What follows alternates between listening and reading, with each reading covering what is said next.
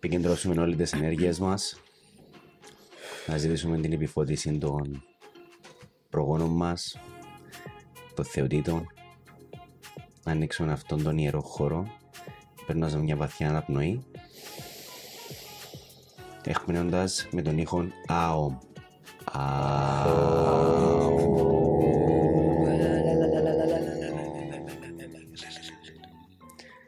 Μαρία, συγκεντρωθού, βαθιά αναπνοή.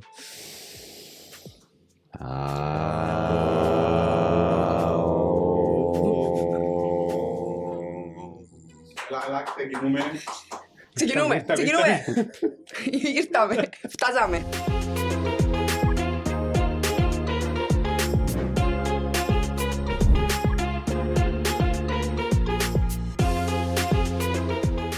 Καλώς σας βρήκαμε στο τελευταίο επεισόδιο του Fall Forward της σεζόν, να πούμε. Σήμερα οι ρόλοι μας είναι λίγο αντίστροφοι, δηλαδή αντί να κάνουμε αναστάσεις των κακών και να παίρνει συνεντεύξεις και να κάνουμε τις ερωτήσεις στους καλεσμένους μας, κάνουμε τούτες πίσω. Άρα έχουμε έναν ρόλο εμείς λίγο ψυχοθεραπευτικών, ε, εκκεντρικών των δικών σου που ξέρουμε. Θα του βάλω τον πόνο εγώ. Εσύ φκάρτου, φκάρτου, πράγματα.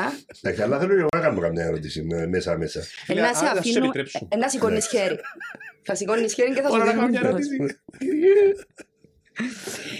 Θέμα μας. Αλλαγή καριέρας στο γενικό του τίτλο. Ε, και να δούμε έτσι λίγο πιο ειδικά ο καθένας που το κομμάτι του, με τις δικές του ερωτήσεις, με, τα, με τις δικές του απορίες, για να κάνουμε έτσι μια όμορφη συζήτηση. Εντάξει, έτσι θα το βάλουμε στο πλαίσιο ότι η σκέψη η δική μου για αλλαγή καριέρα είναι το θέμα μας σήμερα. Και ο καθένας μπορεί να κάνει οποιαδήποτε ερώτηση, να το φέρουμε σε αυτό το πλαίσιο. Ήδη στο, στο πρώτο μας podcast, ο Χρήστος ίσως μας αναφέρει ακριβώς το πράγμα, ότι πώς κατάφερε ο ίδιος να φύγει από τη δική του την καριέρα και να αλλάξει εκατόν ογδόντα μοίρες, να το πούμε. Ναι, και εσύ επίστεψες, τώρα θέλει να αλλάξεις καριέρα. Και κάνουμε και δεύτερη εκπομπή για αυτό. Έτσι δεν επηρέασες με εσύ, ρε. Είναι η σκέψη μου, ρε. Θέλω να το ψάξουμε, είναι να κάνω μια ψυχαναλύση. Κάνε σαν τους ειδικούς δαμέ. Και ο ψυχολόγος και ένα live coach. Εφρή θεραπεία που είσαι και coach μου θέλει. Για γλιτώσει τα γιαγιά κουμπά. Κάπως έτσι. Ένα podcast να δικαιώνουν. Και έχω για τους τρεις καλύτερους, ρε φίλε. Όση ώρα είναι να πάει. Όση ώρα πάει, ρε φίλε. Όση ώρα μας πάρει κάρτα που μπορεί να φυλάξει δεδομένα. Να ικανοποιήσει. Ωραίον τούτο. Άρεσε μου. Έχω την πρώτη ερώτηση. Πάμε. Ρε Αναστάση μου, ξέρω σε τόσον καιρό και θεωρώ ότι είσαι άνθρωπος που γεννά ιδέες. Ναι. Εντάξει, δηλαδή είσαι ο άνθρωπος που τακ, τακ, τακ, τακ, τακ, τη μια ιδέα μετά την άλλη και μάλιστα υλοποιήσιμες ιδέες. Τούτο μου κάνει εντύπωση μαζί σου. Δηλαδή μπαίνεις στη σκέψη σου, μπαίνεις στα σκαριά και υλοποιείται αρκετά μέσα. Και επειδή μιλούμε για τούτη τη σκέψη που κάνεις για αλλαγή καριέρας, μοιάζει με που εμπνέεσαι στις ιδέες. Δηλαδή, ένα φίλο μας μου λέει: «Μείνω με πάρα πολύ να στην τουαλέτα». Εσύ δεν τα ερεθίσματα δέχεσαι για να σου έρθουν τούτες ιδέες.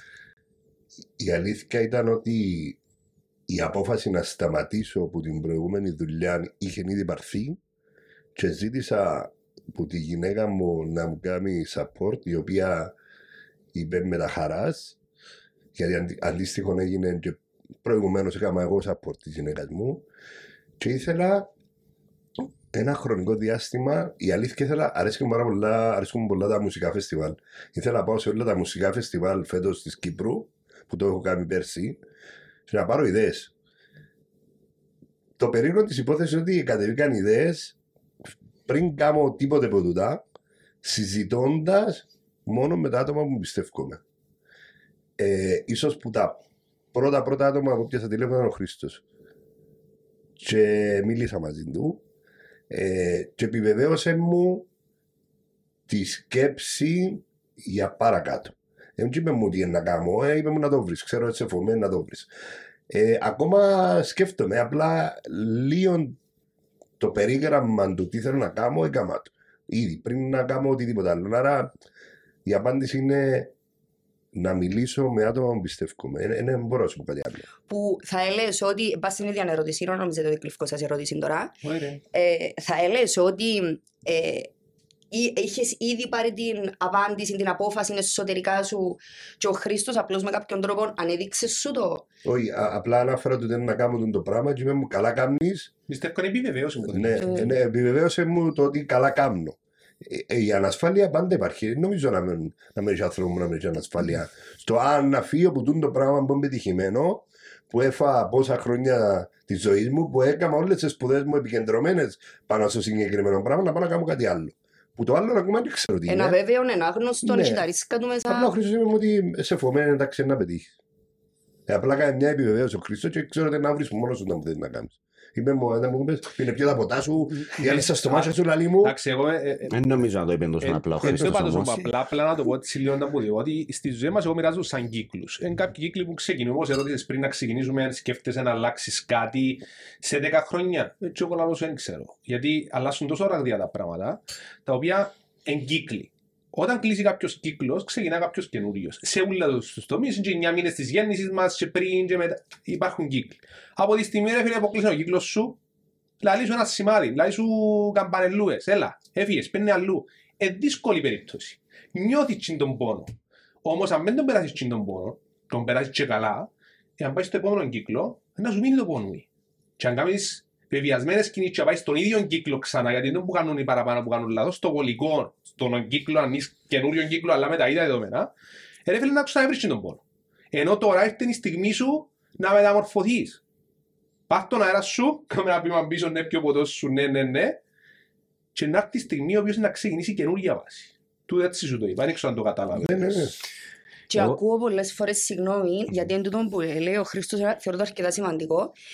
Όταν κλείσει ο κύκλος σου κάπου και παραμένεις ακριβώς στον ίδιο κύκλο, δηλαδή όχι να κάνεις κάποιον καινούριον, παραμένεις στον ίδιο κύκλο, παρόλο που νιώθεις εσωτερικά ότι έκλεισε ο κύκλος, δεν παραμένει που το να σου δημιουργείται μια μίζερη στάσιμη κατάσταση, συναισθηματικά στάσιμη.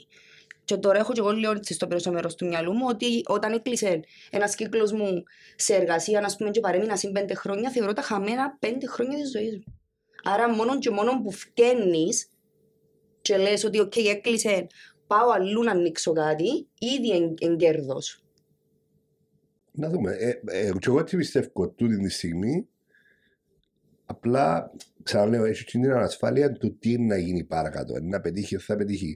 Εντάξει, παιδιά, να πω κάτι που μπορεί να ακουστεί πολλά, εγωιστικό πολλά, δεν αποτύχα σε τίποτα στη ζωή μου, ούτε καν πετύχει.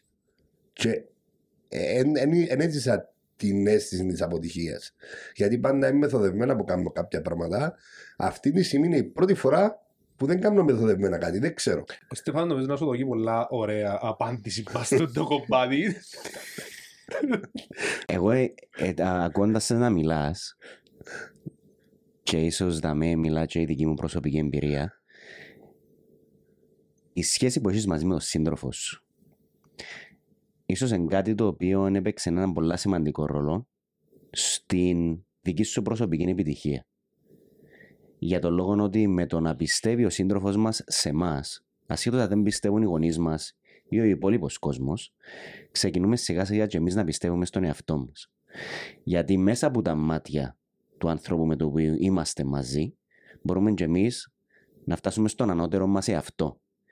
Εάν δεν είχες αυτόν τον σύντροφο, και ίσως είσαι μια γυναίκα η οποία δεν είναι επικριτική, μη υποστηριχτική, έβρισκε προβλήματα στη σχέση σου όσον αφορά την επικοινωνία, α, διαφόρων μορφών επικοινωνία, τότε τούτη η μετάβαση δεν θα μπορούσε να γίνει για τον λόγο εάν ο πυρήνας της ζωής μου δεν είναι σταθερός, δεν μπορώ να πάρω αποφάσεις για τη ζωή μου όσον αφορά τη δική μου προσωπική ανέλυξη για να φτάσω στον ανώτερο μου εαυτό. Πολλά άτομα τα οποία είναι σε σχέση, και μιλούμε για την ηλικία των σαράντα αυτή τη στιγμή, περνούν μια γκαμπή στον οικογενειακό τους χώρο. Μπορεί να είναι θέμα επικοινωνίας, σεξουαλικότητας, ειδικά αν υπάρχουν μωρά, πράγμα το οποίο τους κρατά δεσμίους στο να προσπαθούν να λύσουν τα εσωτερικά προβλήματα του πυρήνα, έτσι ώστε μεταγενέστερα να αναπηδήσουν σε κάτι καλύτερο.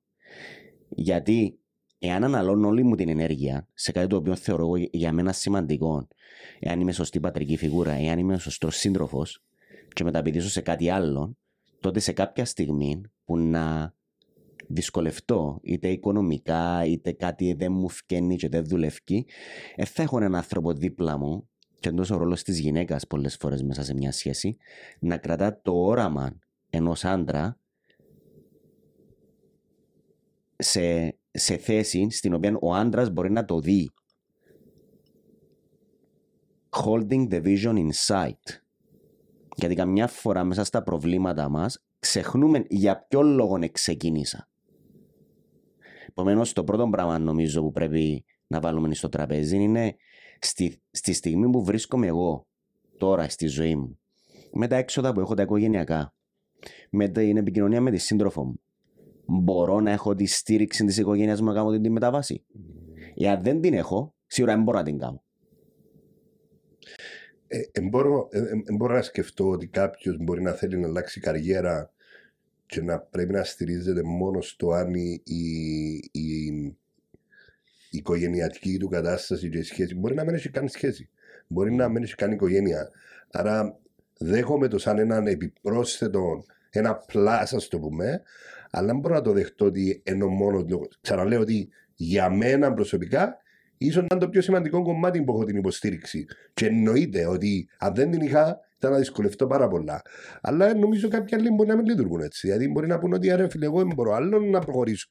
Θέλω να το κάνω το βήμα. Άρα, ακόμα και την υποστήριξη να μην είχαν, ή ακόμα και την σχέση να μην έχουν, ε, μπορώ να το κάνω. Ε, ε, Κατάλαβες, θέλω να το βάλω και σε έναν άλλον επίπεδο. Να μην είναι μόνο στο δικό μου το προσωπικό, επειδή γενικοποίησες το. Ε, εν είναι ότι το γενικοποίησα. Το θέμα είναι ότι ή οθούμαστε σε μια αλλαγή καριέρας από μια πλευρά στην οποία είμαστε plus, συν, ή από τον απόλυτο πάτο.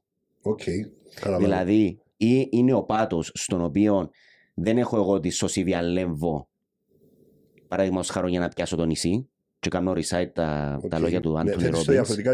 Ναι, το... Είμαι από μια πλευρά absolute συν, στην οποία ναι, είμαι καλά, αλλά ελεγχόμενο ρίσκο. Ελεγχόμενο ρίσκος. Ναι, αλλά δεν είμαι πλήρης με τον εαυτό μου, με τα όνειρά μου. Και για μένα ζητώ επίσης και τη βοήθεια της οικογένειας μου. Γιατί αν είσαι στο απόλυτο μηδέν, είτε είσαι μόνος σου, είτε είσαι μόνος σου, είτε είσαι οικογένεια, και η οικογένεια σου θέλει να ζήσει, από τη στιγμή που ο άντρας είναι provider και υπηρέτης του γυναικείου φύλου, δεν ξέρω το backlash το οποίο είναι να λάβουμε για τον το πράγμα. Ε, μπορούμε να το συζητήσουμε σε, ίσως σε κάποια άλλη εκπομπή. Τότε θα θυσιάσω εγώ τα προσωπικά μου όνειρα για τον λόγο ότι σαν άντρας, σαν masculine, τη στιγμή που είναι να πεινάσει η οικογένειά μου, θα σκεφτώ τον... ήταν να το θέσω πολλά λαϊκιστικά, θα σκεφτώ τον... τη δική μου θέση, τη δική μου προσωπική άνεση, ευτυχία. Ε, να είμαι τζαμέ για να παρέχω. Χωρίς το εγώ μου, είμαι διαθέσιμος να θυσιάσω πολλά πράγματα από τη στιγμή που επέλεξα ότι η οικογένεια είναι ένα από τις πιο σημαντικές αξίες στη ζωή μου.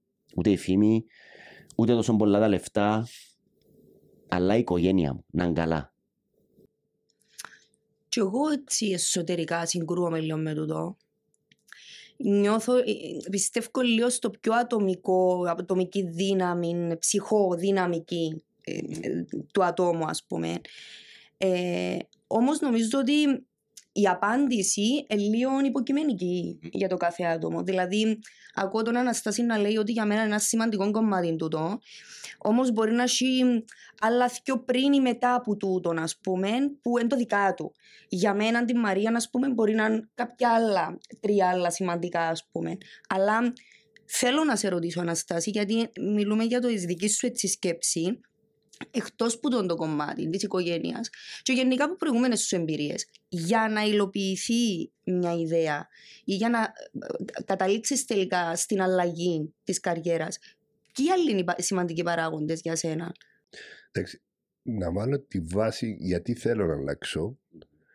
Ο πρώτος βασικός λόγος που θέλω να αλλάξω, εκτός ότι βαλτώνεις, άμα κάνεις πολλά χρόνια σε έναν τομέα βαλτώνεις και νιώθεις ότι κάνει ρε φίλε, θέλω να κάνω μια αλλαγή, έχω την αίσθηση ότι θέλω να δημιουργήσω, να δημιουργώ παραπάνω. Δηλαδή, εύκολα παλιά που μου μιτσείς έναν, έναν δυστυχό, ας πούμε, τα, ε, το δύστιχο να λένε τα όνειρα μας είναι ο λόγος για να ζούμε, δεν είναι απλά θυμίσματα την ώρα που ξυπνούμε. Εντάξει. Και θεωρώ ότι η ζωή, ελάλλον παλιά που μου μητσί και έκανα το φιλόσοφο, ότι αν μου βάλουν έναν πιστόλι, εδώ έχουμε έναν πιστόλι και πέμπω αυτοκτόνα, εντάξει, ποια είναι τα τρία, πέντε, δέκα πράγματα που θα έβαλα υπόψη μου για να μην αυτοκτονήσω, και πάντα έβαλα τα όνειρα, η αγάπη και η δημιουργικότητα. Και είπα ότι αν αφαιρέσουν τα τρία πράγματα, λέω σας είναι η δική μου η άποψη, δεν το θυκεύασα πουθενά, αν αφαιρέσουν τα τρία πράγματα, ε, φίλε, θεωρώ ότι δεν υπάρχει λόγο να ζεις, ότι πρέπει να αυτοκτονήσεις. Δηλαδή, αν δεν έχεις έναν άνθρωπο, είτε να αγαπάς είτε να σε αγαπά, είτε αν δεν έχεις καθόλου όνειρα, ή αν δεν είσαι καθόλου δημιουργικός. Αλήθεια, άμα, αν κάτσεις να τα σκεφτείς, μπήκα πολλές φορές στην διαδικασία. Τούν τη στιγμή τι έχω. Ρε, μα έχω το project που πρέπει να κάνω και να βοηθήσω τον άνθρωπο. Παράδειγμα. Ή ρε, έχω τον άνθρωπο που με αγαπά. Ή αγαπώ τον άνθρωπο. Άρα τη ζωή δεν την αφήνω, ρε φίλε. Εφεύγουμε τη ζωή, γιατί έχω να μου δουν τα τρία. Οπότε, η, το, το να, στο κομμάτι της καριέρας, για μένα το πιο σημαντικό πράγμα που είναι η βάση της δικής μου της φιλοσοφίας είναι η δημιουργία. Ότι αν δεν κάνω κάτι για μένα που να νιώθω δημιουργικός, σταματά να, να, να μου διακίνητρο. Είμαι ένας άτομος που είμαι, όπως λέμε και στο χορκό μας, self-motivate. Δηλαδή δεν χρειάζομαι να μου πει «Α, πρέπει να δουλέψεις ή πρέπει να κάνεις». Μπορώ να δουλεύω από περιόριστες ώρες γιατί έχω το μέσα μου. Γιατί, γιατί άμα νιώθω ότι πρέπει να πάω δουλειά και να είμαι δημιουργικός, να είμαι και motivated, να, με, να παρακινώ τον εαυτό μου που μόνος μου. Άρα, κατ' ουσίαν, η απάντηση στην ερώτηση είναι ότι θέλω στο παρακάτω βήμα να κάνω κάτι παραπάνω δημιουργικό από τον που κάνω τώρα. Και εσύ τον αφήνω από τον συγκεκριμένο τομέα να πάω σε έναν άλλον τομέα, που δεν ξέρω ακόμα ακριβώς ποιος. Μπορώ είναι. Να ρωτήσω κάτι όμως. Ό,τι θέλεις, αφού δεν μου κάναμε σήμερα. Είπες τρία πράγματα, τα οποία είναι η βάση. Εθιέβασα εσύ αλλού κάπου για να μην νομίζω ότι κάνω κλευκότα που θέλω. Όχι, αλλά είναι η βάση γενικά. Αλλά για μένα είναι η βάση ούλητων που ξέρω πάρα πολλά και που με μεταμόρφωσε εμένα σαν άνθρωπο ή σαν καριέρα του παιδιά, σαν άνθρωπο. Σκέφτηκες να αλλάξεις το νούμερο ένα που είναι η δημιουργικότητα σου και να βάλεις την αγάπη μόνο με την προϋπόθεση να αποτυχάνεις. Δηλαδή, δύο πράγματα. Φοβάσαι την αποτυχία. Είναι ξανέζησες. Είναι κάτι που έζησες, είναι κάτι άγνωστο. Στο δεύτερο το κομμάτι, έρχεσαι και πιέζεις τη δημιουργία. Η δημιουργία δεν έρχεται που είναι μια είμαστε άλλη. Έρχεται με την τριβή. Δηλαδή σήμερα, κοιμάζοντας. Ας πούμε μόλις είπες στο podcast να είμαστε οι τέσσερις μας, δεν σκέφτηκα τίποτε άλλο τι να πω, τι να κάνω, γιατί αγαπώ τους ανθρώπους που αναούν μαζί, δαμέ. Γιατί μπορεί κάποιοι που λέμε σώνε, που λέμε σώνε, που λέμε ευκοσί. Κάποιοι μπορεί να μας στολούσουν τώρα στο podcast και νομίζουν ότι είμαστε αντίπαλοι. Ε, όμως εγώ ενθουσιάστηκα, όσο τώρα σου κόρνε τρίχα μου, γιατί υπάρχει μια πραγματική αγάπη που μόνο εμείς το γνωρίζουμε. Πας στο τραπέζι, μόνο εμείς το γνωρίζουμε. Δεν μπορεί να τα γνωρίζουμε. Αν βάλεις την αγάπη και ξεκινήσεις τυφλά, γιατί έχεις υποστήριξη. Η υποστήριξη όμως πρέπει να γνωρίζεις εν οικονομική, εν και οικονομική, αλλά παράλληλα και οικογενειακή, ό,τι θα γίνει. Πρέπει να δούμε πόσα όρια εμπόζει τούτη υποστήριξη. Εμένα η υποστήριξη μου δύο χρόνια. Μα δύο χρόνια χωρίς οικονομικό όφελος που εμένα προς την οικογένειά μου, σαν άντρας νομίζω ξέρουν όλοι ότι και αμέ εγώ που πιάνα πέντε χιλιάδες ευρώ, λίρες το μήνα, ήταν μηδέ.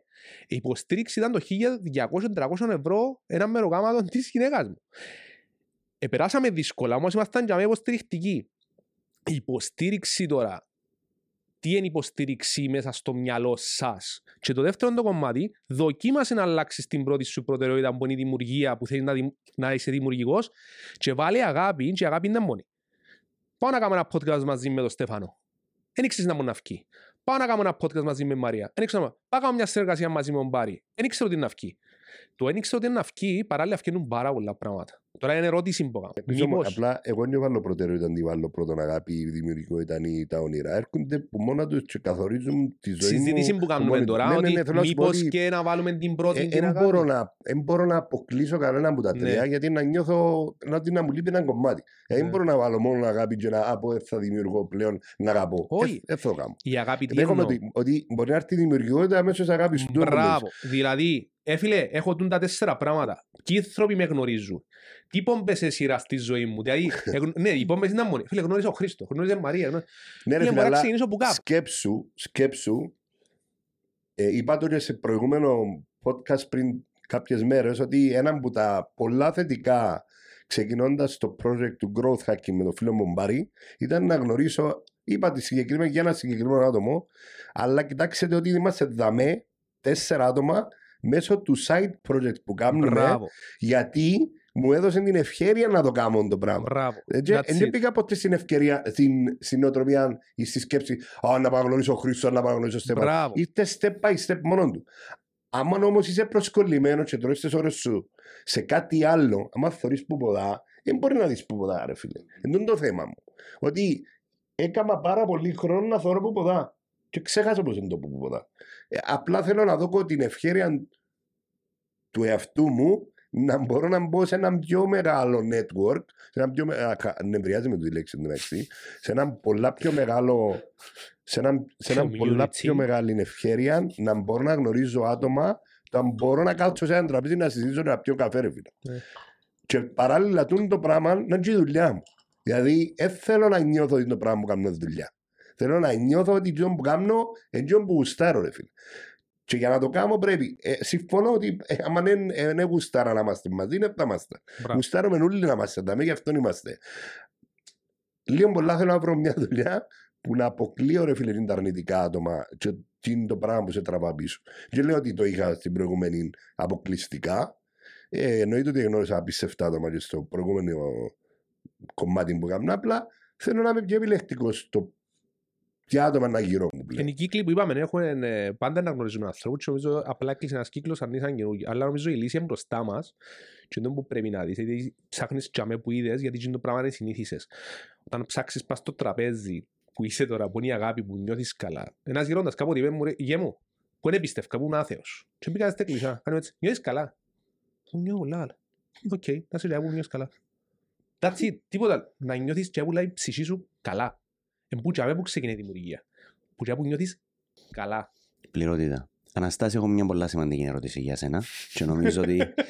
Και πριν είπες ερώτηση, δεν έκαμε ερώτηση. Άρα σου κάνω ερώτηση τώρα όμως. Ε, να ξεκινήσω πρώτα με μια ιστορία και μετά να απευθυνθεί τούτο το πράγμα σε πολλά δικό σου προσωπικό επίπεδο, πηγαίνοντας στην παιδική σου ηλικία.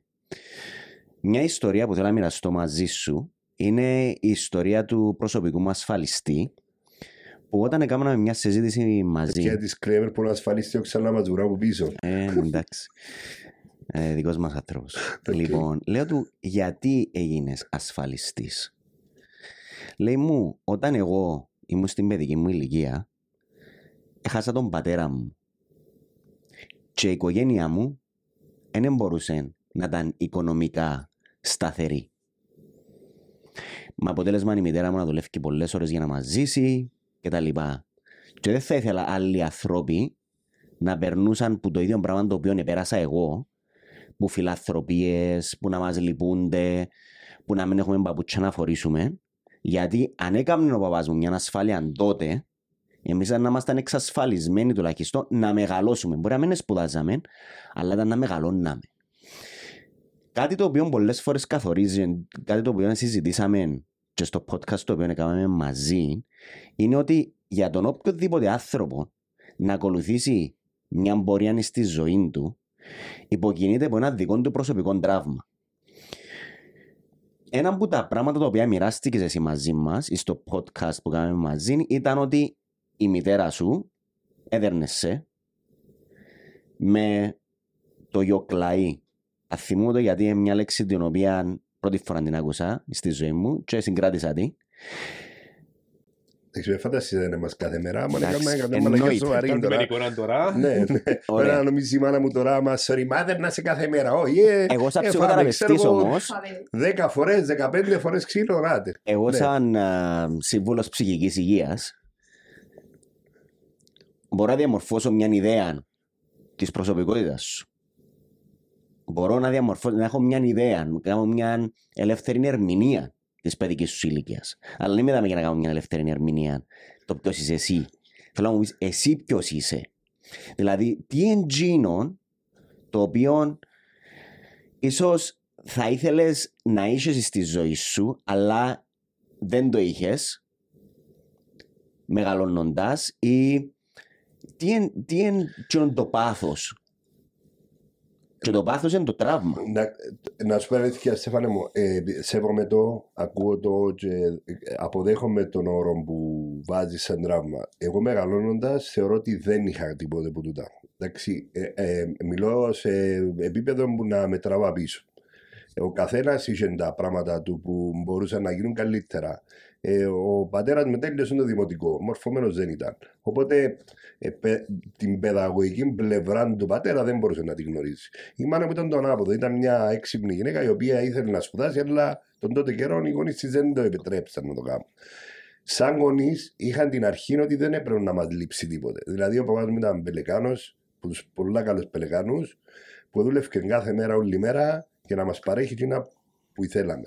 Δηλαδή, δεν θα ξεχάσω ότι αποφάσισε ότι ο γιος του είναι καλός στα computers και η κόρη του είναι καλή στο η μουσική, και πήγαινε και αγόρασε μου έναν computer στην έκτη του δημοτικού που ήταν χίλιες λίρες, μιλούμε η μισή τότε θα ήταν εξακόσια. Mm. Δηλαδή, εγώ πήγαινε εδώ και δυο μισθούς ο άνθρωπος να αγοράσει με έναν computer, και εδώ και τέσσερις μισθούς να αγοράσει αυτή μου πιάνο. Όχι keyboard σε βλακές, πιάνο. Άρα δεν μπορώ να έχω κανέναν παράπονο με τους ανθρώπους που μας μεγαλώσαν και δεν μας στερήσαν τίποτα. Δεύτερο, η μάνα μου, επειδή είχε το αποθυμένο και ήθελε να σπουδάσει, και ντιάπου, διότι η μαγιά της μάνας που δεν μπορεί να φανταστείς, ήθελε να, αν ήθελαμε να σπουδάσουμε. Αλλά αν ήθελαμε. Ο αδερφός μου δεν ήθελε να σπουδάσει και δεν εκόλλησε στο δικό της το κόλλημα ότι ήθελε να σπάσει, ότι πρέπει να σπάσουν όλοι. Που τότε ήταν το πολύ μεγάλο πρόβλημα της δικής μας γενιάς, ότι έπρεπε όλοι να σπουδάσουν. Mm-hmm. Είπε ότι ο αδερφός με θέλει, θέλει, με δεν έχει πρόβλημα. Που κανονικά με το δικό της το τραύμα έπρεπε να τον πείσει. Αν είχε ένα πράγμα που θα ήθελα πραγματικά να μπορούσαν οι άνθρωποι να κάνουν, ήταν τούτο που εγώ προσπαθώ να κάνω σαν γονιός. Το νούμερο ένα πράγμα που εγώ θέλω να κάνω στα παιδιά μου είναι να έχουν αυτοπεποίθηση.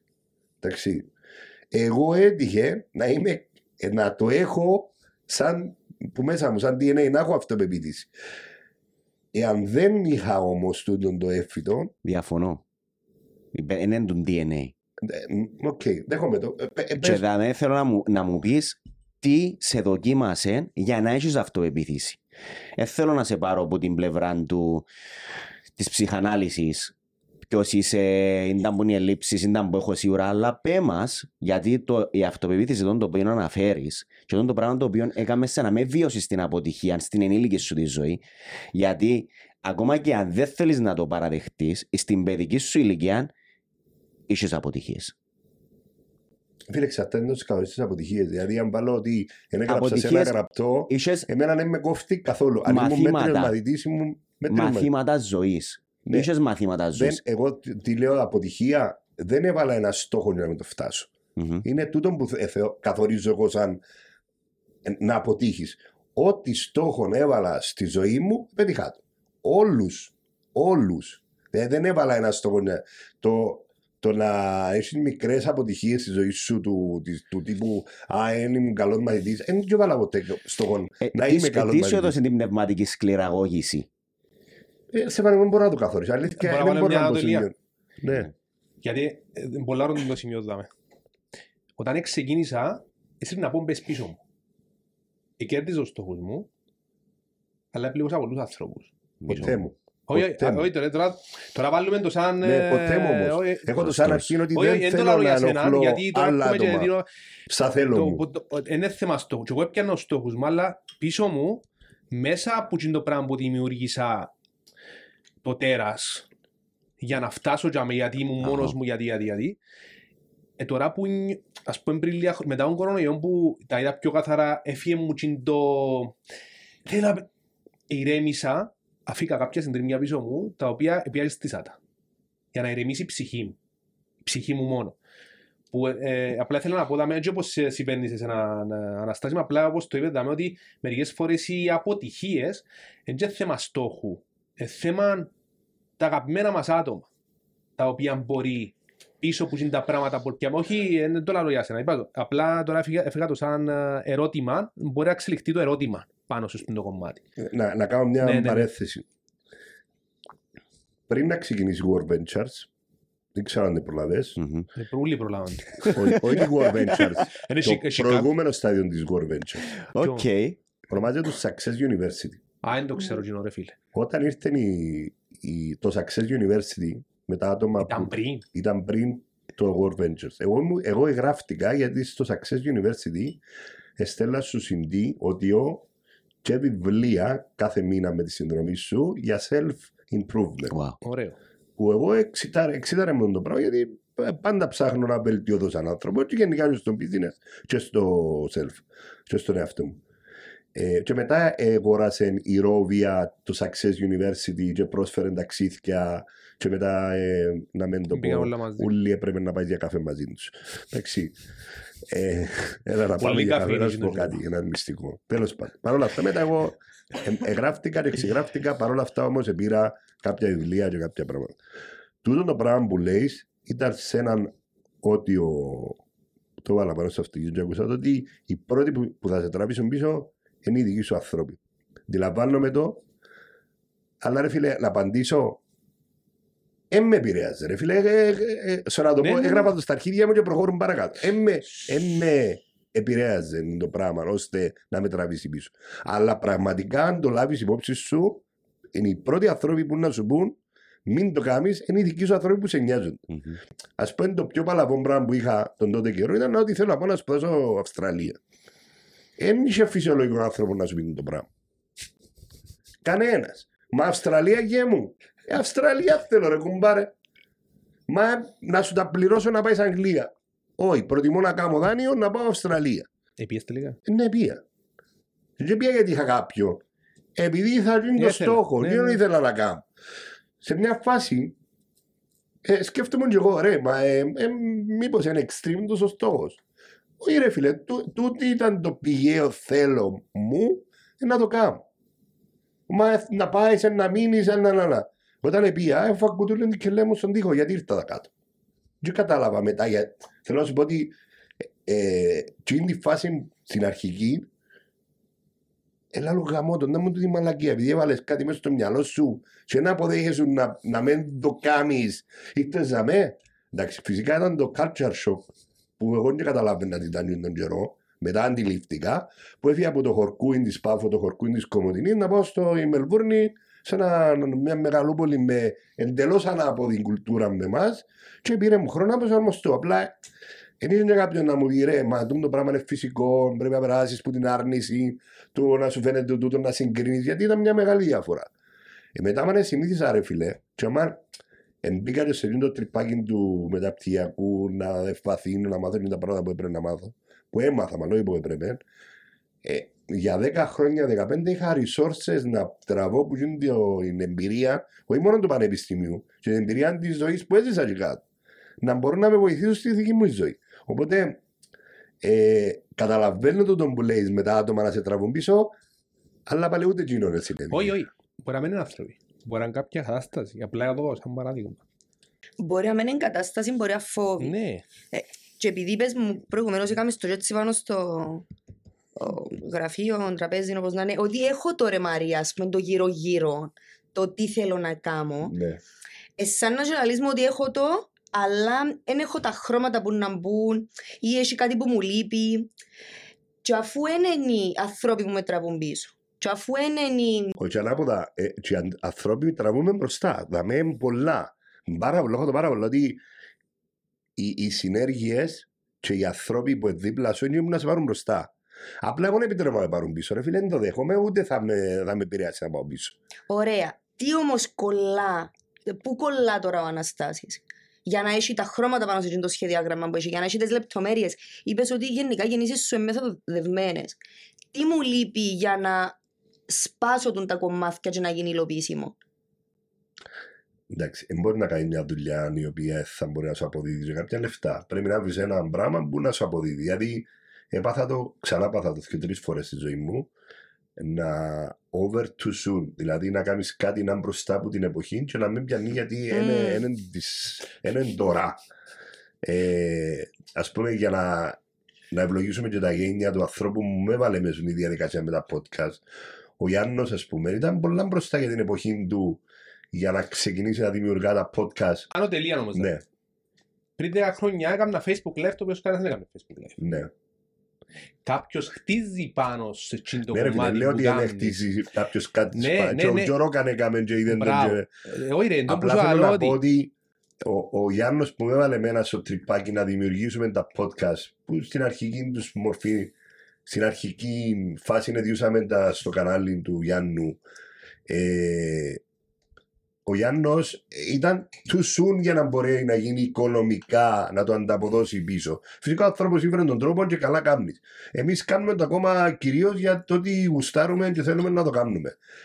Άρα με λίγα λόγια το τι λείπει πρέπει να βρεις και το συνδετικό γκρίκο με το να μπορεί και είναι το πράγμα που, εσύ, που εγώ θέλω να νιώθω δημιουργικός. Και δεύτερον, έχεις τα skills να το κάνεις, γιατί ε, ε, να πάω πίσω σε έναν κύκλο μετά αφού να τελειώσω, σε τρεις κύκλους, ε, ε, να είμαι δημιουργικός, να έχω τα skills να το κάνω και να μπορώ να μου αποδώσει χρήματα. Άρα η σκέψη μου είναι το πώς μπορώ να συνδέσω τούτα τα πράγματα, ώστε να μου, να μου αποφέρει, γιατί εντάξει, είμαι οικογενειάρχης, με παιδιά πρέπει να... Και μιλώ για, μιλώ για μένα και θέλω να το μεταφέρουμε στον κόσμο, στο ότι μπορεί να είναι η απόφαση για κάποιους άλλους να κάνουν το πράγμα. Μιλούμε για μένα σήμερα. Οι τρεις κύκλοι που λέω είναι ότι τι, τι μπορεί να προσφέρεις, τι θέλει το παζάρι να σου το πούμε και τι προσφέρει ο ανταγωνισμός. Εντάξει. Άρα πρέπει να βρεις το ενδιάμεσο σε το τι είσαι καλός, τι προσφέρεις εσύ και τι δεν προσφέρει ο ανταγωνισμός. Άρα έτσι είναι το δύσκολο κομμάτι να έβρεις. Γιατί αν πας να κάνεις κάτι, γιατί απλά θέλει το κόσμος, δηλαδή είναι της μόδας με λίγα λόγια, αλλά αν είσαι χαπάρι εσύ να το κάνεις, είναι το μεγαλύτερο λάθος που μπορεί να κάνεις επαγγελματικά για μένα στη ζωή σου. Ήθελα να σε ρωτήσω δύο πράγματα. Ναι. Που τη μια. Ε, ε, Στέφανε μου, γιατί θέλω να πάμε πίσω σε τούτο. Θεωρείς ότι πρέπει αναγκαστικά κάποιον να έχει τραύμα παιδικό για να το κουβαλά μαζί του, ή μπορεί ότι... να τύχει να μένει κάποιος. Κοίτα, Αναστάση μου, εκείνο το οποίο θέλω να επικοινωνήσω είναι το εξής, ότι το τραύμα, το παιδικό, εάν το έχεις, σίγουρα υποκινείσαι σε διαφορετικά επίπεδα. Ναι. Κάτι ας πούμε το οποίο ήρθε πρόσφατα σε μια, σε ένα, μια συνέντευξη που είχα μαζί με έναν ογκολόγο ε, στο podcast μας, ήταν ότι έγινα ογκολόγος γιατί έχασα τον καλύτερο μου φίλο μου καρκίνο. Τόσος άνθρωπος είναι ένας από τους καλύτερους ογκολόγους της Κύπρου. Ναι. Είναι ένα απαραίτητο, αλλά τον το πράγμα υποκίνησε τον να πάει σε μια συγκεκριμένη κατεύθυνση. Τι είναι όμως που θέλω να πω, στο οποίο μπορεί ο κάθε άνθρωπος να κάνει relate, είναι και σε εσέναν του η ερώτηση απευθύνεται, και ήθελα να μου μιλήσεις και λίγο παραπάνω για τη Μελβούρνη. Ήταν που σε εδώ και να σου πω τη χώρα, τελειώσες το πτυχίο σου, δεν το τελειώσες. Αλλά όπως και να έχει, αν θέλεις πας πίσω, κάτι που λέει ο Oprah Winfrey είναι το εξής. Θέλεις λεφτά. Η πρώτη ερώτηση που πρέπει να κάνεις στον εαυτό σου είναι πώς μπορώ εγώ να υπηρετήσω τον συνάνθρωπο μου. Εάν απαντήσεις στην την ερώτηση, δηλαδή τον συνάνθρωπο σου μπορείς να υπηρετήσεις με το να καθαρίζεις τουαλέτες, με το να τον ακούεις, με το να έχεις ένα σούπερ μάρκετ, να το έχεις κάποιες ανέσεις, αλλά είναι το πράγμα το οποίο να με κάνει να ξυπνώ κάθε πρωί και να λέω wow, ας πούμε, να το κάνω το πράγμα. Αλλά το... ας πούμε κάτι που θέλουν πολλοί άνθρωποι. Θέλω να κάνω λεφτά. Ωραία. Θέλεις να κάνεις λεφτά. Πώς είναι να υπηρετήσεις τον συνάνθρωπο σου για να αγοράσει από σένα. Ξέχασες το πάθος. Ξέχασες το οτιδήποτε. Ξέχασες τη μετάβαση. Γιατί εσύ έκαμες τα λεφτά σου. Επέτυχες. Δυο, τρεις, τέσσερις επιχειρήσεις. Τώρα θέλεις να κάνεις μια άλλη αλλαγή, να προσφέρεις μια καινούργια υπηρεσία.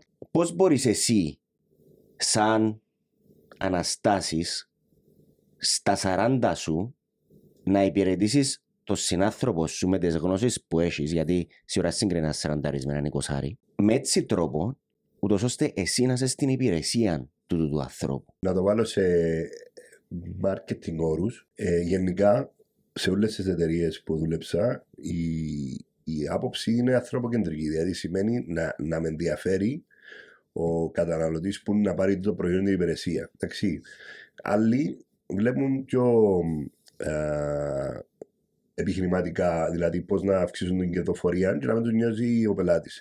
Άρα, εμένα, για μένα είναι λάθος η προσέγγιση, όπως και να έχει. Πάντα πρέπει όλες οι επιχειρήσεις να είναι πελατοκεντρικές.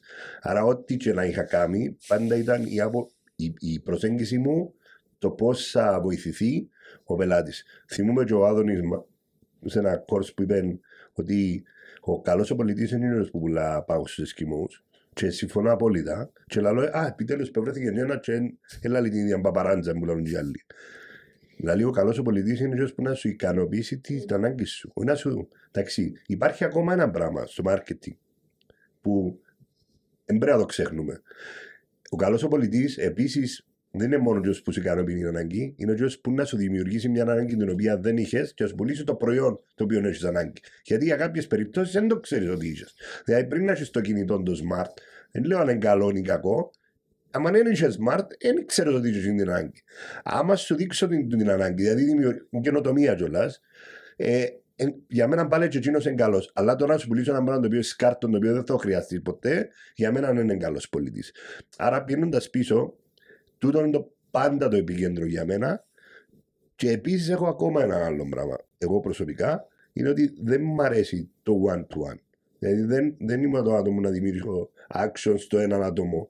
Προσπαθώ να κάνω mass, δηλαδή να, να παρακινήσω τη μάζα να κάνει πράγματα.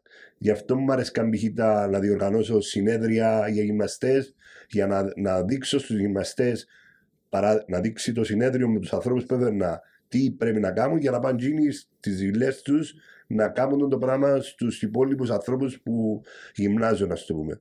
Αρέσκει μου να κάνω του τύπου α, action, ας πούμε, δράσεις. Mm-hmm. Να μην αφορά ένας έναν, αλλά να μπορεί να γίνει, ε, όπως το λένε και η ταινία, το paid forward, να, να, να επηρεάσει το, και να μπορεί να δημιουργήσει ένα δίκτυο mm-hmm. επίδρασης. Ξαναλέω, δεν έχω αποφασίσει τι είναι να γίνω ή τι είναι να κάνω, απλά τούτα έχω μέσα στο μυαλό μου. Να ρωτήσω κάτι. Αρέσκει σου podcast? Ε, σαν... Ε, α, ε, τούτο πράγμα που κάνεις. Πάρα πολλά. Πάρα πάρα πολλά. Τέλεια. Αρέσκει μου γιατί θέλω να δείχνω τον εαυτό. Τούτο ήταν ο ενδιασμός μου και ήταν η πάντα συζήτηση που είχαμε τον Γιάννο. Γιατί να πάρω το κάμω. Δεν μ' αρέσει να κάνω τον εαυτό μου προς τα έξω. Αλλά... Προσέξαμε το, Αναστάση. Προσέξαμε το. Λοιπόν, το δεδομένο. Αρέσκεις το podcast. Αρέσκει το πράγμα που κάνεις. Τέλεια. Έχεις βάλεις κάποιους κανόνες μέσα στα podcast σου. Σωστά. Ανάλογα με εκπομπή. Τέλεια. Μήπως επειδή έχει το νούμερο έναν κάποιος άλλος, δεν μπορείς να αναπτύξεις το πράγμα. Τι εννοείς? Δεν μπορείς να κάνεις εκπομπές δάμε. Δεν μπορεί στην Πάφο. Δεν έχει ανάγκη η Πάφος το πράγμα που κάνεις εσύ. Εγώ ήχος που βλέπω, εικόνα που βλέπω δάμε, είπα σου ξανά ότι wow. Μήπως θέλεις εσύ να πάεις νούμερο έναν, επειδή τώρα είσαι πίσω. Μήπως θέλεις να το κάνεις το πράγμα. Μήπως αρέσκει σου να το κάνεις, αλλά... Ε, έχει κάτι που εμποδίζει μέσα από τους κανόνες που έβαλες. Γιατί το πράγμα που εσείς δαμε, εγώ, αν είχα το, εγώ προσωπικά σαν Χρήστος, μπορούσα να βρω με τις γνωριμίες μου που έχεις εσύ, να βρω τέσσερις εταιρείες, τις οποίες να τους δημιουργήσω την ανάγκη να έρθουν δαμε στο τραπέζι να κάνουν εκπομπές. Εγώ τώρα μπήκαμε στο Instagram, στο, στο Growth. Γιατί έκαναμε ένα post. Γιατί δεν αναπτύσσεις μέσα από το Instagram στο κομμάτι. Άκουσα ότι είναι δύσκολο. It's okay. Ούλα δύσκολα. Αν θέλουμε να πετύχουμε κάτι, υπάρχουν οι τρόποι για μένα πολύ εύκολοι. Τούν το πράγμα πας στο τραπέζι δαμέ. Εγώ πιστεύω η αγάπη σου. Γιατί έχεις να κάνεις με πολλούς ανθρώπους, εγνώρισες πάρα πολλούς. Εγώ γνώρισα σε δαμέ που κοντά ρε φίλε. Εγνώρισα τον Στέφανο που κοντά, είσαι εσύ αιτία. Φέρνετε να πας στο τραπέζι μαζί με Μαρία μου κάνεις σένα πριν το... Είσαι εσύ αιτία. Και όπου θέλω να σου πω, και όπου σου είπα στην αρχή είναι ότι μήπως είναι μπροστά σου το πράγμα που θέλεις να κάνεις. Αλλά είναι κάποιοι κανόνες που έβαλες υποσυνείδητα μέσα στο νου σου, τους οποίους εκλείωσες τους με μια κλειονιά την οποία έσυρες και ο κλειδί γιατί έτσι είναι. Γιατί ο κύκλος που σου είπα ότι πρέπει να ανοίξεις καινούργιον κύκλο, για μένα ο καινούργιος ο κύκλος είναι ότι δεν γνωρίζω τίποτε. Δεν γνωρίζω τίποτε. Και αν την εμπειρία μου, δεν γνωρίζω τίποτε και την εμπειρία μου πρέπει να πιάμε την εμπειρία την οποία περάσαμε άσχημα. Γιατί να φέρουμε ξανά για μέ. Και αν απλά τις μαλακίες που επέρασα, τις, τα σκατά που επέρασα, και λαλώ, κάνω το αντίθετο να το ξεπεράσω. Βλέπω έναν τραπέζι δαμέ το οποίο έφερες τους ούλους κοντά εσύ ρε φίλε. Εσύ, σαν Αναστάσεις. Έχουμε μια απόσταση μαζί με ο Στέφανο, μαζί με Μαρία, σαράντα πέντε πενήντα λεπτά και ποτέ δεν βρεθήκαμε. Έκανε μου πρόταση να πάω να κάνω στο podcast το οποίο είναι αγγλικό και είπα του, συγγνώμη μου, λέει Ευγένεια, θέλω να κάνω ελληνικά. Είσαι εσύ αιτία που μιλούμε δαμέ. Μήπως η αλήθεια, η, η λύση είναι μπροστά σου, αλλά δεν τη βλέπεις γιατί κλείωσες τα ούλα. Τώρα είναι ερώτηση.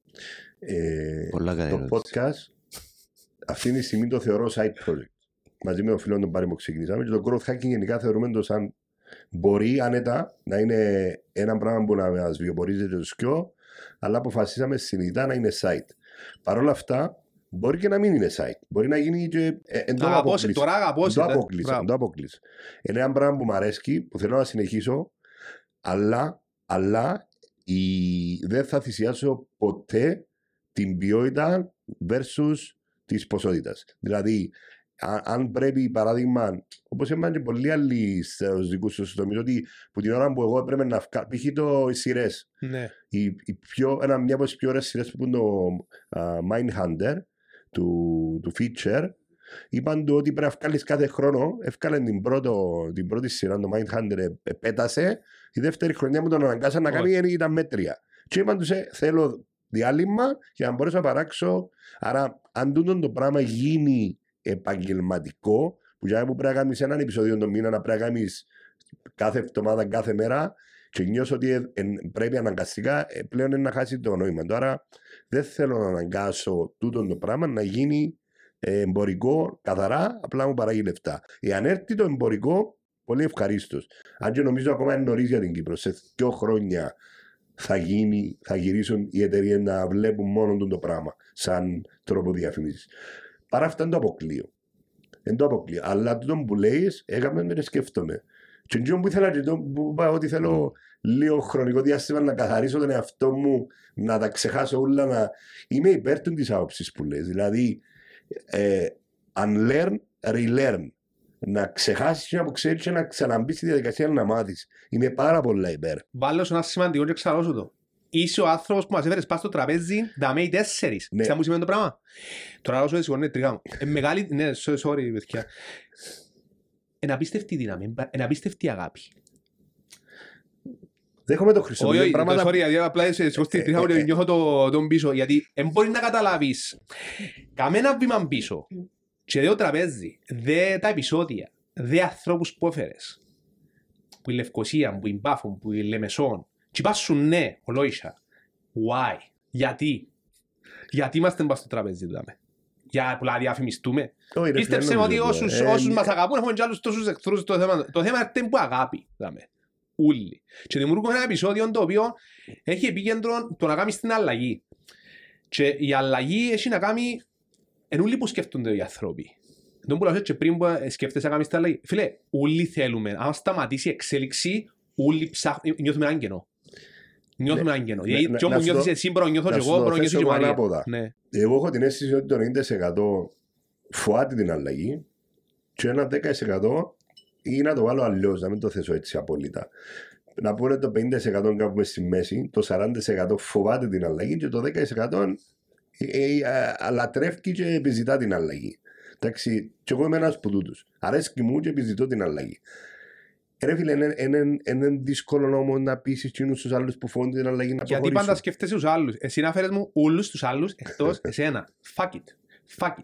Χρήστο μου, έτσι είναι ακριβώς σκέφτομαι κάποιον άλλο ρε φίλε. Απλά θέλω να πω ότι εμένα αρέσκει μου αλλαγή και θέλω να το κάνω. Οι υπόλοιποι άλλοι που δεν τους αρέσκει η αλλαγή είναι πολύ δύσκολο να το κάνουν. Τον που θέλω να καθορίσω. Εν και επηρεάζει με εμένα ότι οι άλλοι είναι αλλάσουν. Σε τον το πλαίσιο που θα το βάλω. Και, και κοιτάζω οι άλλοι να μου κάνουν. Να, ο Στέφανος, ας πούμε, που, ο Στέφανος Ποθωρά, ας πούμε, μαζί με γεννήκαν του ρε φίλε. Και κάνουν τα ωραία πράγματα για μένα. Ναι. Είναι κάτι πρωτότυπο μες στην Κύπρο. Που σίγουρα σχολιάζεται και αρνητικά. Οκ. Okay. Εμένα αρέσκει μου όμως. Εν πάμε να ψάξουμε τους που τους αρέσκει. Πάμε να ψάξουμε τους που εν τους αρέσκει. Αφού είναι το πλήθος. Αφού είναι παραπάνω τους που τους αρέσκει. Γιατί να σκεφτούμε συνέχεια τους. Δεν τον πείζεσαι στο κομμάτι. Α, η αγορά είναι έχει ανάγκη. Όχι, έχει ανάγκη. Και πρέπει να είσαι εσύ ο προστάτης, γιατί εσύ, εσύ έχεις τη δύναμη. Ναι, γενικά και εγώ προσπαθώ να είμαι καινοτόμος και να είμαι ο pioneer σε πράγματα. Ε, ε, τούτο είναι κάμματο. Ε, ε, μπορείς και να το ξανακάμω στο καινούριο πράγμα. Εγώ ακόμα να αποφάσισα τι είναι. Και δεν είναι ανάγκη να ανακαλύψω την ταχυνότητα. Μπορεί να είναι κάποια ανακαλυμμένη ταχυνότητα σε έναν άλλο μέρος που μπορεί πάλι στην Κύπρο να φέρεις εσύ πρώτος.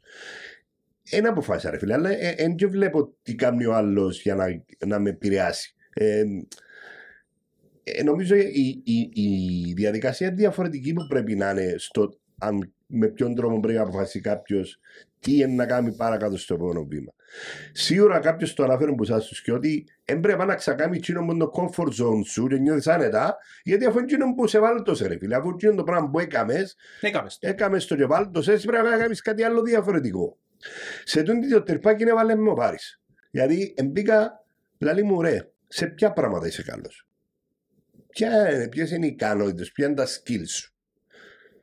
Είπα του, ας πούμε τα events, είναι κοινό που μου διά ζωή, να σπαρέσκει μου, αρέσκει μου, μια ζωή και αρέσκει μου. Το, α, το marketing, το στρατηγικό marketing, δεν μιλώ για πωλήσεις, δεν μιλώ για promotion, το marketing γενικά το στρατηγικό, είναι κοινό που σπούδασα, γνωρίζω καλά. Και το κομμάτι το τρίτο είναι το fitness. Το, και το εμπόριο στο fitness που δεν θέλω να τονίσω. Τι είναι το πράγμα, θέλω να φύγω που μακριά. Θέλω να, όχι γιατί, γιατί είναι και που με βάλει το σερφίλ, έτσι είναι έφτασα, έκανα το μια ζωή, θέλω να φύγω που είναι το πράγμα.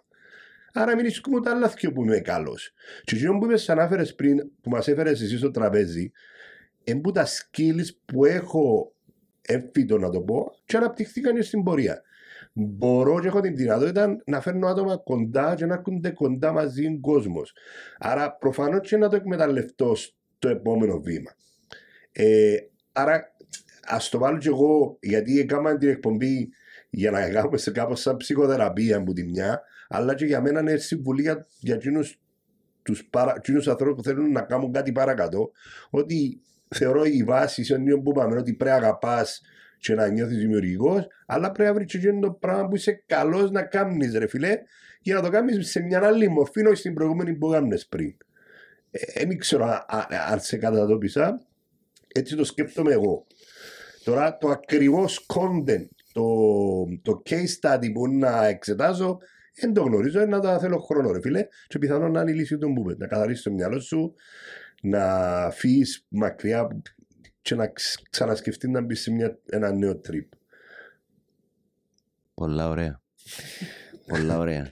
Ε, αρέσκει μου η συζήτηση για τον λόγο ότι επικεντρώθηκε το τελευταίο κομμάτι στην ευγνωμοσύνη, ήταν που έχω ήδη πάνω στο τραπέζι, την μπορώ να αξιοποιήσω και την μπορώ να εξελίξω. Ευγνωμοσύνη, δεν το σκεφτήκαμε. Κάτι το οποίο πολλές φορές παραβλέπουμε. Σκεφτούμαστε, ήταν το επόμενο βήμα, να πρέπει να αλλάξω κάτι, όχι τι πρέπει να βελτιώσω, ή ποιες είναι οι μικρο προσαρμογές που πρέπει να κάνω για να πετύχει κάτι ακόμα παραπάνω. Ή τι είναι τα πράγματα τα οποία με κάνουν ένα μοναδικό σε σχέση με τους άλλους. Τι, τι φέρνω εγώ στο τραπέζι το οποίο δεν έχει κάποιος άλλος. Τι είναι το irresistible μου offer. Γιατί που τη μια Αναστάση, ο λόγος που είμαι εγώ δαμέ σήμερα, γιατί ξέρω ότι είσαι αγάπη σαν άνθρωπος. Είσαι ευκολός άνθρωπος. Όσον αφορά την προσαρμογή, να του μιλήσεις, έχεις πολύ αγάπη να δώκεις.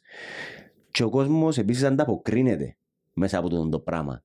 Δημιουργάζουμε ε, ε, εμένα, σαν Στέφανος, μια αίσθηση ασφάλειας. Γιατί είσαι ευάλωτος. Είσαι ευθύς επίσης. Κάποιος άνθρωπος. Ευάλωτος, πώς το καθορίζεις. Ευάλωτος, είσαι ανοιχτός στις συζήτησεις σου. Εν κυβερνάσαι που έναν σου περίκο. Είσαι ένας άνθρωπος σωστός ανάμεσά μας, ο οποίος είσαι δαμέ να ανυψώσεις τον εαυτό σου, αλλά δεν είναι μόνο τούτο. Δεν είναι ο πρωταρχικός σου σκοπός του, είναι να ανυψώσεις τους άλλους. Και κάτι το οποίο συζητήσαμε και σε εκπομπές και σε παρουσιάσεις ε, στη σκηνή, είσαι visionary. Και χρειαζόμαστε ανθρώπους οι οποίοι να συσπυρώσουν την κοινωνία. Κάτι το οποίο υπάρχει ελλείψη. Για τον λόγο ότι εγώ τώρα, αν πω της Μαρίας ή του Χρήστου ή του Αναστάση, ρε, θέλω βοήθεια με το τάδε πράγμα. Μπορείς να με βοηθήσεις. Κάτι το οποίο ο πιο πολλής κόσμος δεν θα κάνει. Ψάχνω το τάδε πράγμα. Και είχαμε και πολλές συζητήσεις, ας πούμε, φίλε, μπορείς να με βοηθήσεις να προμοτάρω τα event μου. Και έδωκες μου το άνοιγμα. Μπορεί εγώ να μην το έπιασα, ας πούμε, εξαιτίας του φόρτου εργασίας μου ή οτιδήποτε, αλλά να λέω και εγώ, ρε, μπορώ να βασιστώ πάνω σε τον άνθρωπο. Μεγάλο πράγμα. Που τη μια είμαι και εγώ σαν άνθρωπος, καταλαβαίνω ότι δεν μπορώ να τα κάνω όλα μόνος μου και χρειάζομαι τους συνανθρώπους μου για να ανεβώ και να ανεβούμε μαζί. Αλλά και που την άλλη είναι εσύ ανταποκρίθηκες, μου έκλεισες την πόρτα και να μου πεις «Ε, Στέφανε, δεν μπορώ να το κάνω». Και ξανά πιάσες με το τηλέφωνο. Δηλαδή, έτσι είσαι, στο που είσαι, ρε, μην που γίνεται. Σε καλά. Καμιά φορά για να προχωρήσουμε, χρειαζόμαστε και τη βοήθεια των συνανθρώπων μας. Και για να το έχουμε τον το πράγμα, πρέπει εμείς πρώτα να ξέρουμε πώς να είμαστε ευάλωτοι, να ζητούμε βοήθεια, να χαμηλώνουμε το εγώ μας. Όχι ότι είμαστε απρόσβλητοι. Για τον λόγο ότι σίγουρα οποιοδήποτε πολεμιστής, ο Αχιλλέας, ο Περσέας, είχαν μια ομάδα ατόμων που πίσω τους. Μπορεί και ας πούμε να ήταν να παλεύκασαν τα πρωτοπαλίκαρα της, της απέναντι πλευράς, αλλά έχασαν και μια ομάδα η οποία διατηρούσε μια γραμμή ασφαλείας για τούτα τα άτομα να πάνε μπροστά.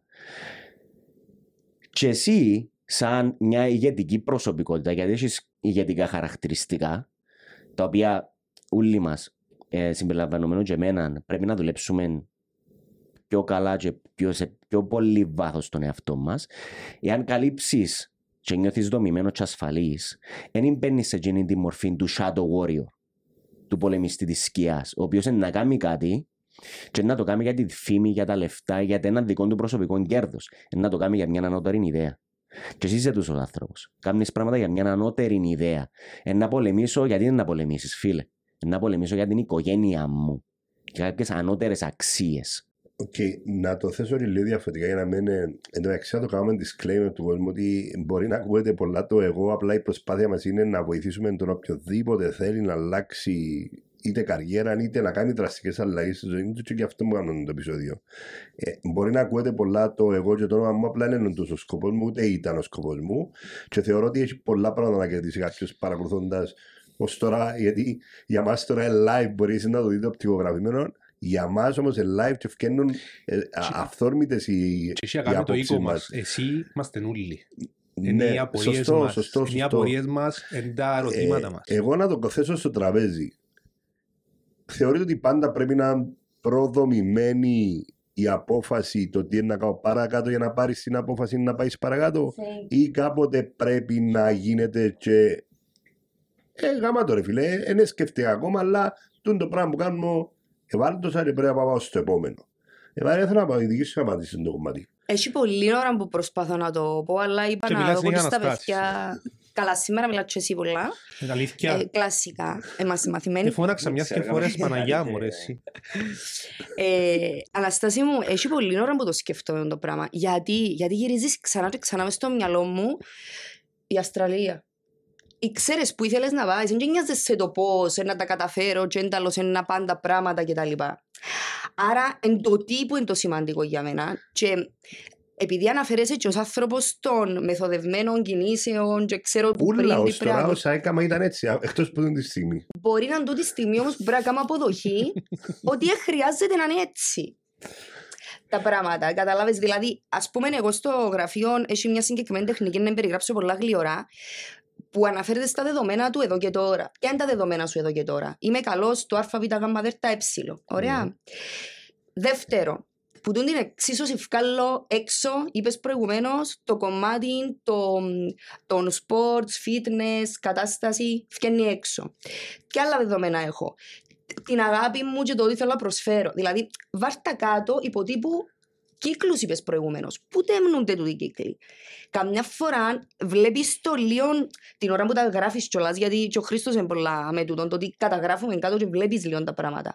Βάρ' τα δεδομένα μου στο εδώ και τώρα, με τις δεξιότητες μου, με το πλήν, πας στην αφαίρεση μου, και πας και τον Αναστάση μετά από πέντε χρόνια που κοιτάζει πίσω στο σήμερα. Κάπως έτσι, το που θέλω, τσίνος τι θέλω να λαλεί για μένα σήμερα. Άρα εσύ είσαι, η απάντηση σε σένα είναι ότι έναν χρειάζεται να είναι προδομημένη, απλά βάλεις τα καλά υλικά μες στο blender και πατάς το κουμπούι και, και να κατώνεις τα. Ναι, γιατί που τη στιγμή που ξεκινά να, να θέτεις ένα στόχο ακόμα και αόριστος να είναι, ενάρτη μια παραλλαγή του, μια μεταμόρφωση του κάπου. Και εντύνει την μεταμόρφωση που θέλουμε. Και θέλουμε το στόχο που να μπει λίγο στο ότι που να γίνει κοτσαόριστος. Άρα ενάρτην, να καθοριστεί, αλλά να στην πορεία λίγο τούτο. Okay. Καταλαβαίνεις τι θέλω να πω. Ναι, ναι, ναι, ναι. Ε, λίγο τον big picture του εαυτού μου που απόσταση κάπως. Ναι, απλά εσύ με την κουβέντα που είπες τώρα είναι σαν να επιβεβαιώνεις κάτι που είπα προηγουμένως, ότι υπάρχει και ήδη μέθοδος, είπες, μέθοδος, τεχνική. τεχνική. Ναι. που είναι πολλά φανταστικό εγώ να το έχω σκεφτεί με το μυαλό μου χωρίς να ξέρω τι τεχνική μπορεί να φέρει. Ε, μια, αν θέλεις, έναν τράβημα του mindfulness, mm. της ενσυνειδητότητας, δηλαδή του να φέρνω τον εαυτό μου στο εδώ και τώρα. Μαρία, να πάτε στα τραύματα, ρε παιδιά, Χριστουγεννιάτικα είναι τα τραύματα. Φίλε, θέλω να πονείτε όλοι. Όλοι να πονούν. Φίλε, ως που πονείς κι αντέχεις το, να πονείς κι άλλο. Σήμερα είμαστε μαζόχες, τέλος. Μα η κάθε αλλαγή έχει μέσα πόνο, να, να πούμε. Έχει, σίγουρα. Δεν υπάρχει περίπτωση να έχεις αλλαγή χωρίς πόνο. Και νιώθουμε ότι ο πόνος είναι και κακός. Ναι, πλάι μάθαμε ότι με μόνες. Απάρε, φάτσισα. Είναι παραγωγικός ο πόνος. Ναι, τσοκέρε, φάτσισα. Μα κλαίει, ας τώρα κλάψα που είναι μέρος της ζωής μας. Ο πόνος και η χαρά είναι πάνω στην ίδια γραμμή της αγάπης. Ο πόνος και η χαρά. Γιατί σίγουρα και τα δύο πράγματα δομούν χαρακτήρα. Το θέμα είναι ότι πολλοί που μας συνεπερνούμαστε από την θετική πλευρά της ζωής, η οποία βράχει πρόθεσμη. Ενώ ο πόνος είναι κάτι το οποίο σου στείνει χαρακτήρα και κάτι το οποίο είναι το χειρότερο πράγμα το οποίο μπορεί να κάνει οποιοδήποτε γονιός με το παιδί του, είναι να το καλομάθει. Είναι το χειρότερο πράγμα, γιατί τη στιγμή που δημιουργείται μια διαταραχή εξαρτημένης ή αχώδης προσωπικότητας, είναι πολλά δύσκολο το άτομο να βγει που μέσα. Κάτι το οποίο σίγουρα εσύ δεν έχεις. Τώρα καταλήξαμε. Ενώ πως στην κουβέντα μπορεί να είναι η μάνα μου, άρχισαν να παίξουν μες στα χώματα, να δημιουργήσουν αντισώματα. Εν τω που μου θύμισες τώρα ότι άμα δεν τους αφήσεις να παίξουν μες στα χώματα τα μωρά σου και είσαι τους υπερπροστατευμένους, σε κάποια φάση να μείνουν ανθεκτικοί στο τι μπορεί να συμβεί παρακάτω. Σε τίποτε θα είναι ανθεκτικοί. Με την κάθε δυσκολία, με το οτιδήποτε, λυγίζουν. Αρρώστησα λίγο, πονώ λίγο τον ηχούι μου, κλαίομαι. Ε, μα έπαιζα λίγο, χτύπησα τα γόνατα μου, κλαίομαι, πάρουμε γιατρό. Ε, θέλω να κάνω τάδε επιχειρήση, πολλά καλή ιδέα, κάμε τη. Όχι να είμαι σπίτι να τσιμούμε όλη μέρα και να κλαίω και δεν μπορώ να βγω μπροστά. Για ποιο λόγο? Εν τω μεταξύ, δαμέ το όλο το πρότυπο που περιγράψα, πού το βλέπω? Βλέπω το σε γυναίκες οι οποίες κάνουν μια υπερπροσπάθεια με τα μωρά τους, οι οποίες είναι διαζευγμένες ή που τις οποίες, ας πούμε, έχουμε έναν πατέρα ο οποίος εντελείως απόν, όχι μόνο συναισθηματικά απόν, μιλούμε εν αλλού. Μπορεί ο πατέρας, ας πούμε, να έχει προβλήμα με τον τζόγο, ναι, με τα addictions, με το αλκοόλ. Και αυτό που ήθελα να επικοινωνήσω είναι ότι ο φόβος, για οποιοδήποτε, δηλαδή πες, ας πούμε, ότι τώρα αποφάσισες τι θέλεις να κάνεις. Ναι. Ο φόβος είναι εκείνο το οποίο είναι να σε κρατήσει στο να πετύχεις κάτι. Εάν δεν το κάνω, ας πούμε, το, το πράγμα, είναι να έχω τεστάδες συνέπειες. Οι συνέπειες πρέπει να είναι πολλά ξεκάθαρες. Για ποιον λόγο πρέπει να δω τα εκατό τοις εκατό του εαυτού μου και να δοκιμάσω όλες τις περιπτώσεις, έτσι ώστε να φτάσω για να που θέλω να φτάσω. Και δεν υπάρχει, και υπάρχει λόγος για, γιατί ο Άδης θεωρείται το πλουσιότερο βασίλειο που όλη την αρχαία μυθολογία, γιατί για μέ επεθανίσκαν όλα τα χαμένα όνειρα. Εν για μέ που υπήρχε όλος ο πλούτος στον Άδη. Και είναι κάτι το οποίο πρέπει να συνειδητοποιήσει όλος ο κόσμος, ότι ο καθένας που μας συμπληρώνει ένα puzzle της κοινωνίας. Εάν εγώ θέλω να κάνω τον το πράγμα το οποίο κάνει ο Αναστάσης ή ο Χρήστος ή η Μαρία και είμαι λίγο διαφορετικός, συμπληρώνω και το μητσίντο κομμάτι του puzzle το οποίο με κάνει με ένα μοναδικό. Και το ρόλο που παίζεις εσύ δεν μπορώ να τον παίξω εγώ. Αλλά όλοι θέλουμε να κάνουμε ό,τι κάνει ο άλλος. Και τα social media ε, δημιουργήσαν μια συγχώνευση του ποιος είμαι, τι κάνω και πού πάω. Γιατί κανένας άνθρωπος δεν παίρνει χρόνο με τον εαυτόν του να πει «Ρε, γι' αυτό μου πάμε πίσω στα τραύματα πάλι. Ήταν που είναι το πράγμα που με κάνει μοναδικό. Ήταν που πέρασα εγώ στη ζωή μου, που μπορώ να δω τι είναι το επιπρόσθετο, ρε φίλε. Τι είναι το μητσίν το σύν στη ζωή του». Σίγουρα εγώ δεν μπορώ να είμαι ο Χριστός, ούτε μπορώ να είμαι η Μαρία. Είμαστε όλοι θεραπευτές. Αλλά ο καθένας που μας είναι μια διαφορετική εξελιχτική πορεία του ανθρώπου. Και γι' αυτό είμαστε και συνεργάτες. Και γι' αυτό που τα σινόπιτα μπορεί να γίνει τελικά με νουτέλα, αν μπορεί να με κρέμα. Ακαλύφθηκες την αρχή. Και γι' αυτό το podcast θα με μπορούσε να έχει κόσμο κάτω, να έρθουν και γράφουν και ερωτήσεις πάνω στον πίνακα για μένα, επειδή αντρέπονται να το πούσουν ανοιχτά και να απαντούμε για μένα και να έχει πόλεμο. Ο πόλεμος όμως είναι ο πόλεμος μας. Πρέπει να λυθεί. Εμείς είμαστε ανοιχτοί να πούμε Και εσείς είναι... Ορκίζομαι ότι θα γίνει workshop το συγκεκριμένο podcast. Το λαρούμενοι ιδέες κάτω, το οποίο έχεις τώρα φίλε. Δεν μπορείς να κάνεις το πράγμα μαζί μου, τον που λέει ο Στέφανος, αλλά μπορείς να οργανώσεις, ρε πάρεις το που νιώθεις τα πέτω τραβημένο, μπορείς να οργανώσεις κάτι που να γεμώσεις κάτω κοινό, να φαίνονται ότι να πουλάει τώρα ο Στέφανος, να πουλάει τώρα ο Χριστός και επειδή αν ντρέπεται να το πει, είμαστε πίσω από τα social media, επειδή έχει, έχει διάφορα application, έχει τηλεοράση πίσω, δηλαδή «Ευραλάκα Χριστό, να μου τα πράπουλα, λύσε ξύγα μας να μοντούν το πράγμα και να το λαλεί ανοιχτά για μένα και να απαντούνται ανοιχτά». Πού ίσως τα mindset που ο άλλος εσκάνανε το κιου αρ code του και έκαναν την ερώτηση του. Εν ίσως έγινε. Στο τελευταίο δεν είχαμε. Στο τελευταίο δεν είχαμε. Ας ερωτάσεις και το τελευταίο επειδή θα σπορσάρεις και το Πανεπιστήμιο της Νεάπολης. Χάσαμε. Ναι. Τέλος πάντων. Όχι, και όπου θέλω να πω είναι ότι φαντάστο ότι μια ιδέα εσύ μπορεί να υλοποιήσεις την ιδέα. Εγώ δεν μπορεί να υλοποιήσω. Ο Στέφανος δεν μπορεί να υλοποιήσει. Η Μαρία δεν μπορεί να υλοποιήσει. Όμως εσύ μπορεί να πεις. Εγώ παιδιά, έχουμε καναπέδες δάμε δέκα ευρώ εισόδος. Ελάτε να με. Και τούτον έκαναμε το. Γιατί μας λαλείς ένα πράγματα που τα έχουμε ήδη κάνει. Ναι, όμως μπορεί να το μεγαλώσεις κι άλλο. Είναι το θέμα να το κάνουμε. Θέμα να το αναπτύξουμε. Θέλω να το κάνουμε πιο μεγάλο. Και εγώ έκανα κρυοθεραπείες, αλλά βλέπω ολοκληρωμένη ιδέα μάλλον στον Στέφανο. Έτσι θα πάω να χτυπήσω, γιατί εγώ δεν θέλω να κάνω μια ολοκληρωμένη. Εγώ πήραμε στους ποταμούς. Και γίνομαι πολλά ωραία. Ναι, ωραίο και νόημα. Όμως θέλω μια ολοκληρωμένη ιδέα την οποία βλέπω την και θαυμάζω την και ναι, να θέλω να συνεργαστώ μαζί μου Στέφανο, γιατί κάνω ολοκληρωμένη. Δεν μπορούσα εγώ να κάνω ολοκληρωμένη. Κατάλαβες, μπορείς εσύ να ολοκληρώσεις κάποια πράγματα που εγώ μπορώ, είναι ιδέες μου, αλλά εσύ μπορείς να ολοκληρώσεις. Είσαι ο εγκέφαλος, είσαι ο leader. Είσαι ο άνθρωπος ο οποίος μπαμ και μπαμ. Φύγε τους ανθρώπους τους οποίους εδούλεψες μαζί τους, έκλεισε τον κύκλο, δε τους ανθρώπους που δημιουργήσεις γύρω σου, δε, δε τι έκαμες, για τον που σου είπα, δε ο τραπέζι δαμέ και τα κάθε τραπέζια που έφερες δαμέ, ανθρώπους, σκεφτώ άνθρωπος που γνώρισα πριν λίγο, δεν τον έξερα από χρόνια και γνώρισα τον δαμέ, λόγω σε εσένα. Λόγω της Μαρίας. Mm. Δε τα δυνατά σου σημεία, φύγε κλειονιές, πιάστες κλειονιές. Αν δεν βρεις το κλειδί, ρε φίλε, πιάστα σπασταούλα και ξαναδέ την ζωή σου, όχι με τους κανόνες που βάλες πριν δέκα χρόνια. Δε τώρα τον Αναστάση και δημιούργα τον τώρα ξανά. Φύγε τα ούλα. Φύγε τα, ξαναστήθου. Ωραία, επειδή εγώ κανονίζω, εγώ είμαι μάστρος και εγώ βάλω τους κανόνες. Σιώπα Χριστό, πάρε τα μάστρος του φύγε. Έχετε ακόμα ένα γύρο. Και, ε, γιατί θέλω να καταλήξω που θα πρέπει να δώσετε συμβουλή. Ξεχάσετε το όνομα μου, ξεχάσετε ότι είμαι εγώ μέσα στο τραπέζι. Θα πρέπει να δώσετε μια συμβουλή σε κάποιον που θέλει να αλλάξει καριέρα και θα του πρέπει να το πείτε μέσα σε τρία λεπτά, πέντε λεπτά, όσο χρόνο θέλει ο καθένας, το τι πρέπει να προσέξει για να κάνουν το πράγμα. Είμαστε εντάξει με τον κανόνα. Απλά για να μην ακούγεται προσωποποιημένο. Σου να πάει να πιω το πεθαντούκεν. Ωραία, πιάσε μια βοήθεια από το κοινό. Μαρία, θα ήθελα πολλά να ακούσω, απλά ε, μην το προσωποποιήσεις. Σε μένα δώστε το στον κόσμο. Please. Οκ. Okay. Ε, συνεχίζω λίγο γύρω το οποίο ξεκίνησα προηγουμένως. Ε, για να γίνει για μένα διαχείριση της όποιας αλλαγής, έχει να κάνει με το ότι το άτομο χρειάζεται να αξιοποιήσει τα δεδομένα του σήμερα. Και τι σημαίνει δεδομένα σήμερα? Τα συν του και τα πλήν του. Έτσι, οπότε τα πλήν βασικά είναι να τα αξιοποιήσει. Απλώς να τα ξεχωρίσει λίγο στο μυαλό του ότι φεύγουν.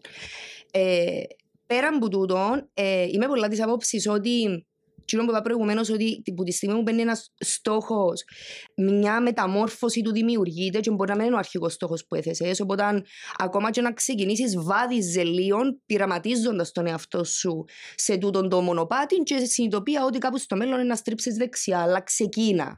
Με τούτη την έννοια. Και όταν λέω ξεκίνα, εννοώ ξεκίνα την ιδέα που μπορεί να σου φέρει ρίσκα. Εννοώ ξεκίνα την ιδέα με το να γκουγκλάρω και να έβρω κάτι σχετικό με εκείνον το οποίο μπήκε στο μυαλό μου. Δηλαδή, λέω στο, στην πιο ασφάλεια, αλλά και έξω από μένα.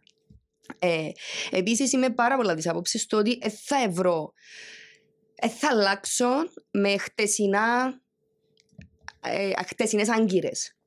Δηλαδή, αν ψάχνω τη λύση μου πίσω, θα την εύρω. Οι συνταγές αν... του παρελθόντος λαλούν οι πολιτικοί.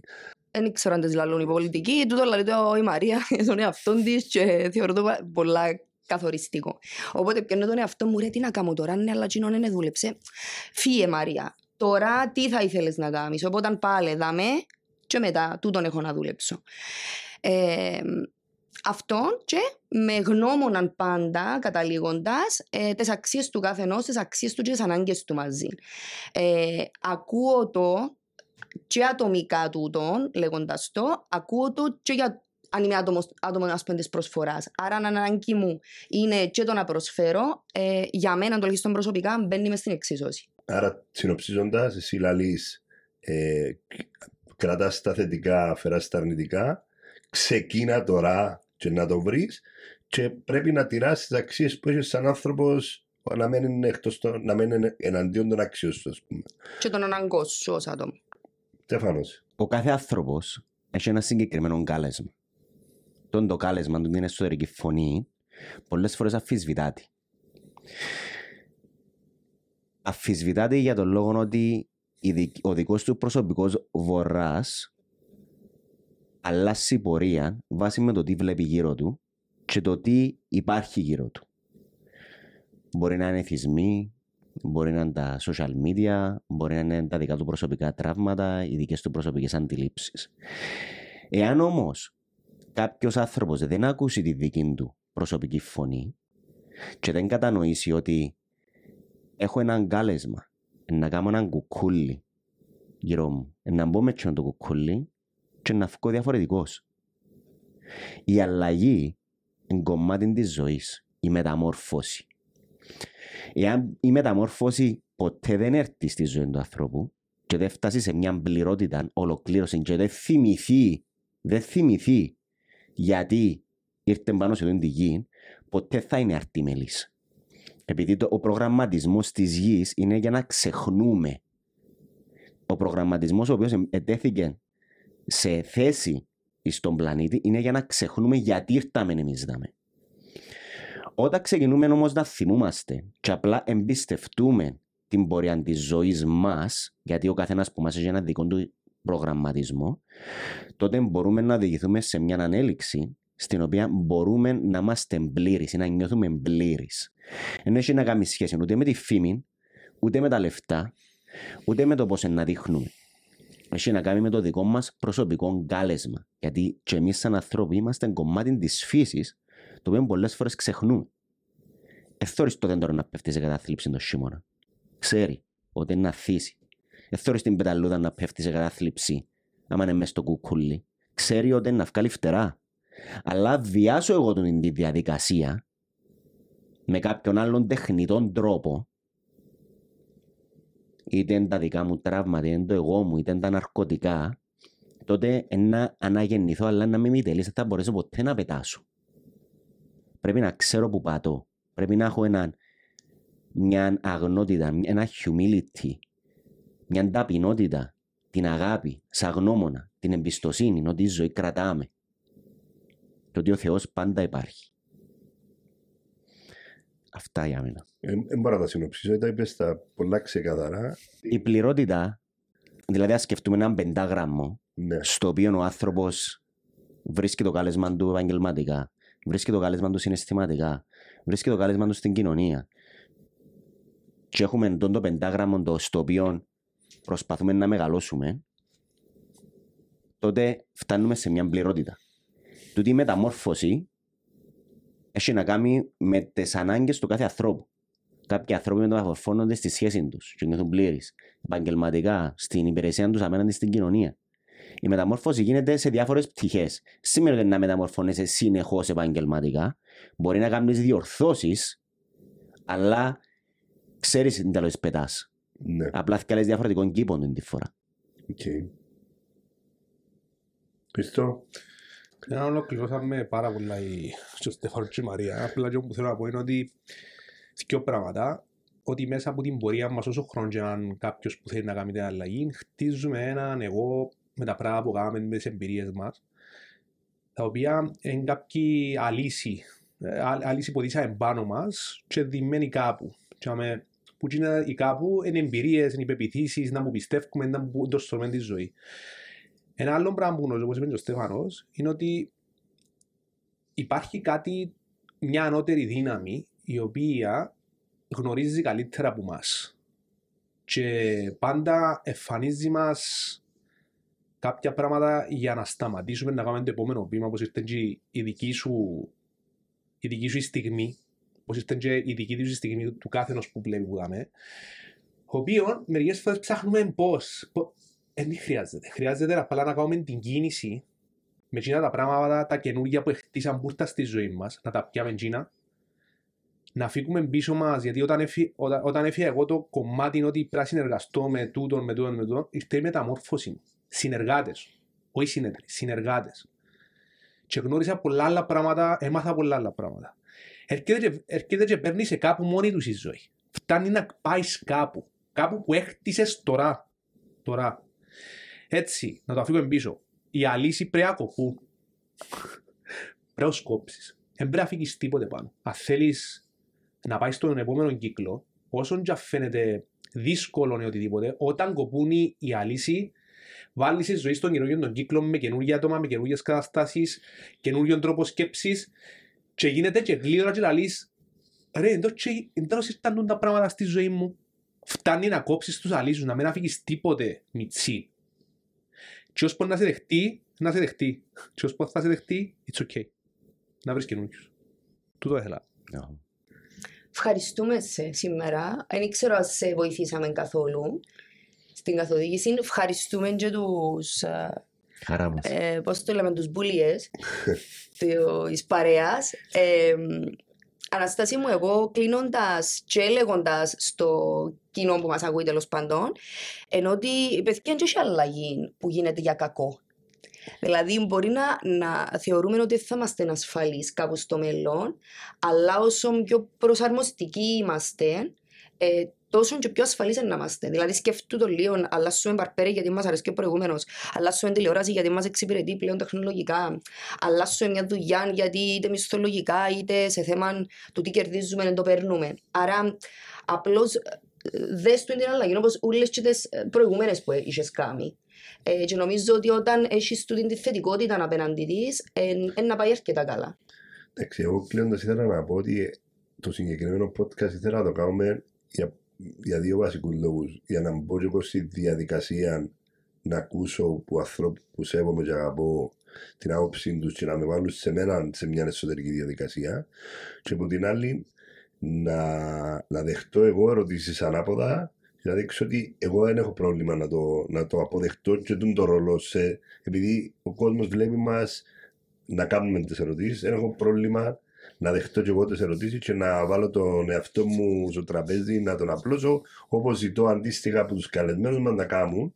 Ε, και ξέρουν καλά και γιατί περάσαμε τη διαδικασία, ε, ότι είναι πολλά, πολλά όμορφο συνέστημα να, να διάσεις πράγματα που, το, που τις δικές σου εμπειρίες και από το δικό σου τον εαυτό προς τα έξω για να δει ο κόσμος μπορεί να ταυτιστεί, μπορεί να μην ταυτιστεί, μπορεί να σου κράξει, μπορεί να μην σε κράξει. Δεχτές όλες οι απόψεις, για μένα πλην τις πολύ ακραίες απόψεις που δεν σέβονται την ανθρώπινη ζωή, που για μένα είναι η πρώτη και η τελευταία, α, είναι η βάση. Ε, ε, δέχομαι απόψεις που ε, ε, δέχουν την ανθρώπινη ζωή. Παρ' όλα αυτά, ε, επειδή είναι το τελευταίο επεισόδιο γενικά της σεζόν, ε, εγώ ήθελα να σε ευχαριστήσω γιατί ήσουν συνοδοιπόρος και να συνεχίσουμε την επόμενη σεζόν με καινούριους καλεσμένους και θα ήταν καλό και ο κόσμος άμα θέλει να δει κάποιους που μπορεί να μην σκεφτήκαμε να μας τους πει για να τους φέρουμε. Δεν έχουμε περιορισμό στο τι να είναι κάποιος, δεν πρέπει να είναι ούτε διάσημος ούτε γνωστός, ε, μπορεί να φέρουμε τον οποιοδήποτε που έχει κάποιον να πει μια ιστορία, το πώς ξεπέρασε το δικό του το Γολγοθά και να πάει παρακάτω. Οπότε ευχαριστούμε και τον κόσμο που μας έβλεπε και να τα ξαναπούμε την επόμενη σεζόν. Να κλείσουμε με μου. Καλά, εγώ μια κουβέντα είπα, μια πρόταση έκανα.